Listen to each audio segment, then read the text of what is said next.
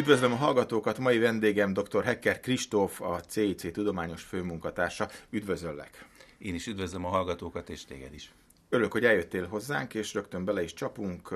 Volt egy hír az év elején, amely szerint Nagy-Britániában fognak hozni egy törvényt, ami megtiltja a trófea importot Angliába. Szerintem a legautentikusabb forráshoz fordultunk hozzátok, mint CIC-hez, hogy fejtsd már ki nekem ezt. Mit lehet erről tudni?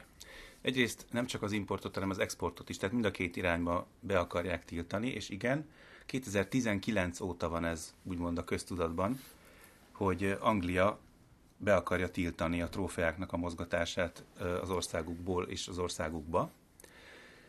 És ehhez már a királynőt is megnyerték, ugyanis volt egy beszéde, amiben ez így már megpendült, hogy lesz a brit kormánynak egy olyan lépése, ami jót tesz majd a világ vadvilágának, és a vadvédelmnek egy nagyon fontos eszköze lesz, talán már törvényt is említette, ezt most pontosan nem tudom, de azóta tudjuk, hogy ez ott, ott lesz, és előbb-utóbb valami más is ki fog ebből sülni. És 19 év végén elkezdtek egy konzultációt, ami nem csak Angliában, hanem nemzetközi szinten is volt, tehát ezt nagyon jól csinálták, ezt, ezért dicséret érdemli őket. És jöttek is a válaszok. Volt, volt egy nagyon egyszerű konzultáció, ahol igen, nemmel, meg x lehetett válaszolni, és volt egy, egy olyan része, ahol viszont bizonyítékokat is bekértek. És uh, aztán jött a Covid, egy kicsit ez is elhúzta a dolgokat, illetve gondolom arra is ráébredtek, hogy, hogy a, az általános vadászati tilalom, illetve export-import, trófea-import tilalom az nem oldja meg a problémát és rájöttek, hogy, hogy van bizony a trófeavadászat mellett is rengeteg pozitív érv.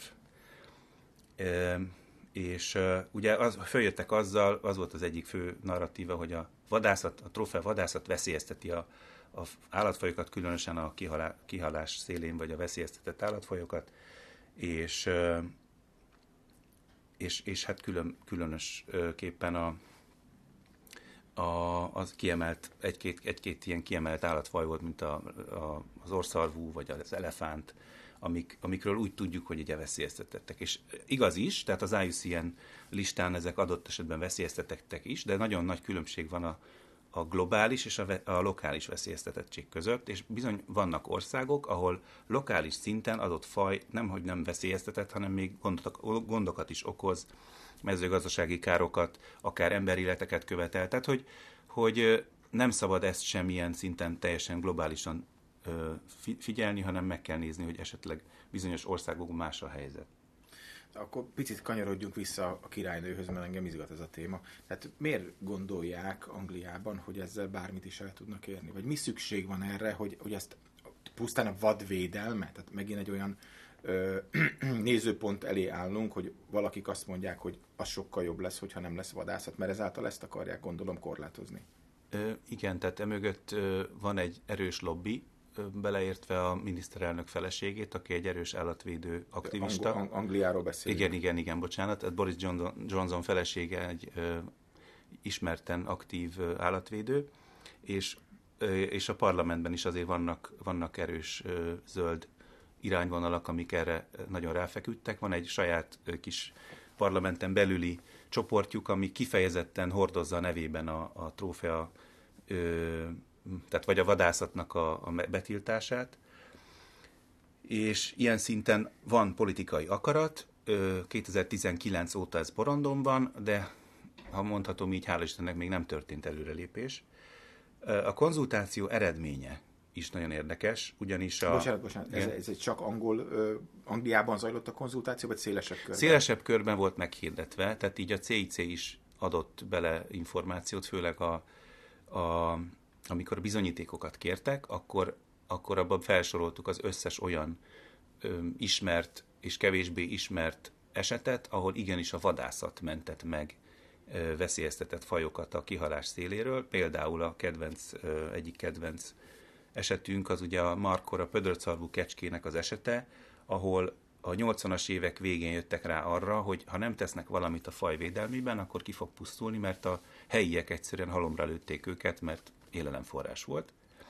És akkor döntöttek egyet, és trófeavadászat címén komoly pénzeket kellett fizetni a, az, a korban megfelelő érettségű bak, bakoknak a kilövésére, és ö, olyan szinten jó volt ez a projekt, hogy a 30 év alatt, amíg, amíg ö, most már ugye több mint 30 év, de a számok azok 30 év után voltak először nyilvánosak, 35-szörösére nőtt az, egyet állomány, az, az állomány.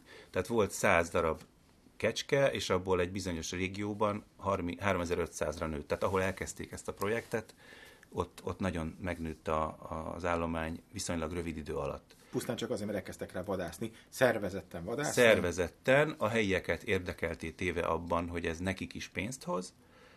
Ugye a trófeavadászat bizonyos egyeteket céloz meg, és azt nagyon pontosan figyeli, hogy a populáció dinamikába hogy szóljon bele, illetve hogy ne szóljon bele, és csak érett a genetikai állományokat már átadott hímegyedeket vesznek ki, általában hímegyedeket, és, és ennek az eredménye az lett, hogy igenis megerősödött az állomány, és aztán más országok is követték, ahol ez a pödört kecske él, és, és ugyanolyan eredménnyel. Tehát, hogy, hogy igenis van olyan, és tudjuk bizonyítani tudományos alapon, hogy, hogy a vadászat, mint tevékenység mentett meg egy-egy fajt a kihalástól. Konzultáció. Igen, meg, és akkor a konzultációra visszatérve, tehát ezeket az eseteket, több ilyen eset is van, hoztuk föl példaként, és a konzultációt azóta már kielemezte a, a brit minisztérium, a, a DEFRA, és az érdekes eredmény az az lett, hogy 86% a válaszadóknak, a 86% azt mondta, hogy akarják ezt a trófea import-export tilalmat, és volt olyan válaszadó, aki csak annyit írt, hogy ezt kérem, hogy tiltsák be. És, és a, a, az eredmény elemzésből is kiderül, hogy bizony volt egy kam, erős kampány az, a zöldek részéről, és voltak olyan mondjuk úgy, hogy laikusok, akik a kampány hatására gyorsan írtak egy e-mailt a megfelelő helyre, hogy ők támogatják, hogy tiltsák be a trófa export-importot.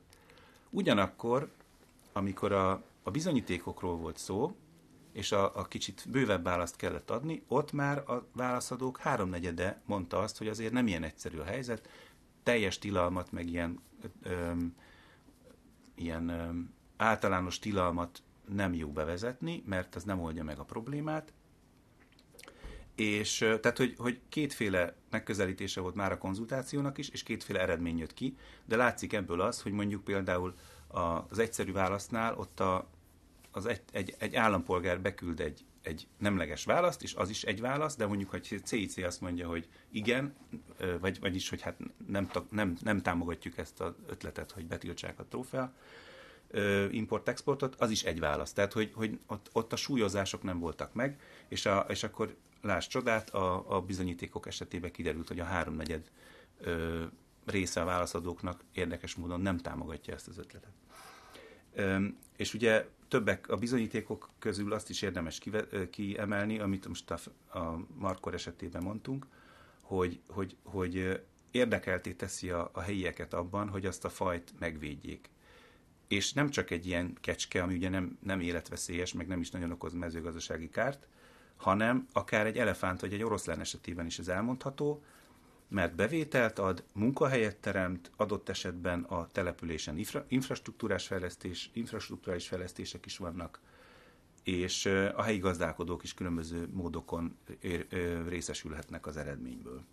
Tehát, hogy, hogy mindenki gyakorlatilag részesül a vadászatból, a vadászat tilalmából pedig pont, hogy senki, és nem csak a, a fajokat lehet így megvédeni, hanem az adott területet is. Tehát, hogyha egy, egy, egy olyan területen, ahol vadászat folyik, az adott bevétel az attól is megvédi a területet, hogy mondjuk mezőgazdasági terület legyen belőle, vagy adott esetben bányát alakítsanak ki azon a területen. Tehát, hogy, hogy a vadászat mellett rengeteg, vadászat mellett is rengeteg ér szól, különösen olyan területeken, Afrikában például, ahol a, a fototurizmus akár a bizonyt, a politikailag bizonytalan helyzet miatt, vagy akár a tájképi, nem annyira vonzó tájkép miatt, tehát hogy vannak olyan, olyan területek, ahol igen, a fototurizmus nem annyira tud működni, cserébe a vadászati turizmus hoz annyi bevételt, hogy, hogy megvédje mind a vadakat, mind a területet. és persze, ahol a fototurizmus megoldható, és működik, és nem okoz túl nagy infrastruktúrális terhelést a, a területre, ott mellette még nyugodtan lehet vadászni is. Tehát, hogy a kettő nem zárja ki egymást. Értem, de mondjuk a, az, hogy ha fototurizmusról beszélünk, tehát mondjuk Afrika, az, ez, egy, ez egy közkedvelt célpont. Nem tudom Angliában milyen a fototurizmusnak a, a, a fejlődése, vagy a fejlődés története. Nem vagyok ebben jártas, de mondhatnám azt is most teljesen laikusan, hogy mit érdekel engem, hogy Angliába betiltják, vagy nem tiltják be a trófa import-exportot. Miért érdekes ez? Tehát miért kell ezzel foglalkozni a, a CIC-nek? Igen, alapvetően a CIC nem szokott nemzeti kérdésekbe beleszólni. De itt már látni kell, hogy ez nem egy, nem egy angliai történet, nem egy angliai ö, esemény, hogy ők majd betiltják most a trófea export-importot, mert igenis, ö, ha, a, ha ez megtörténik, az, az, egy, az egy komoly precedens. Tehát, hogy egy európai ország azt mondja, hogy ide többet trófeát nem hoztok. Vannak, vannak erre még kezdeményezések más országokban is, Nyugat-Európában, ahol a, zöld mondjuk úgy, hogy inkább úgy mondom, hogy az állatvédők annyira erősen hangoztatják az áll, a vadászat ellenes gondolataikat, hogy, hogy bizony ott is megfordulhat, akár csak választási ígéretként, hogy na majd, ha minket választatok, akkor majd mi betiltjuk. Tehát, hogy a, az a baj, hogy a, köz, a köztudatban nagyon az van benne, hogy a vadászat rossz. És, és ugye a mai világban az, a, a hírek és az álhírek nagyon gyorsan terjednek, és ezt is nagyon ezzel ellen is próbálunk védekezni olyan szinten, hogy, hogy minél több tényszerű választ hozzunk fel a, a vadászat ellen felhozott vádakra.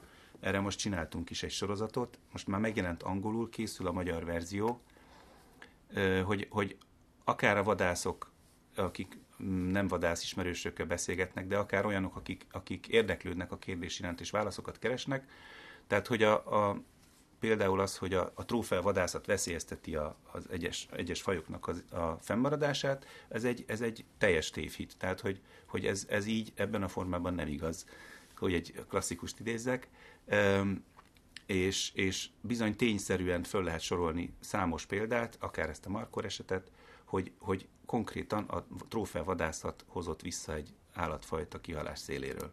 És ilyen, ilyen és hasonló kommunikációs feladatokban is aktívak vagyunk jelenleg, és hát magában a konzultációban, az angliai konzultációban is részt vettünk, és továbbra is figyelemmel kísérjük a helyzetet.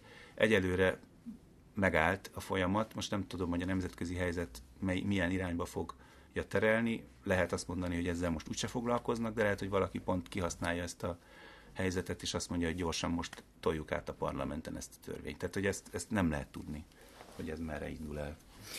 Én köszönöm szépen, hogy bejöttél hozzánk, és megosztottad velünk ezeket a, a, a gondolatokat. Mindenféleképpen folytassuk, én azt gondolom, hogy ha, ha olyan, Lesz fejlemény, pont, biztos. olyan fejlemény van, akár ö, pozitív vagy negatív irányban, ami, ami számot tartott, akkor, akkor mindenféleképpen hívni fogunk. Köszönöm szépen dr. Hecker Kristófnak a CIC tudományos főmunkatársának, hogy eljött hozzánk. Én is köszönöm a lehetőséget.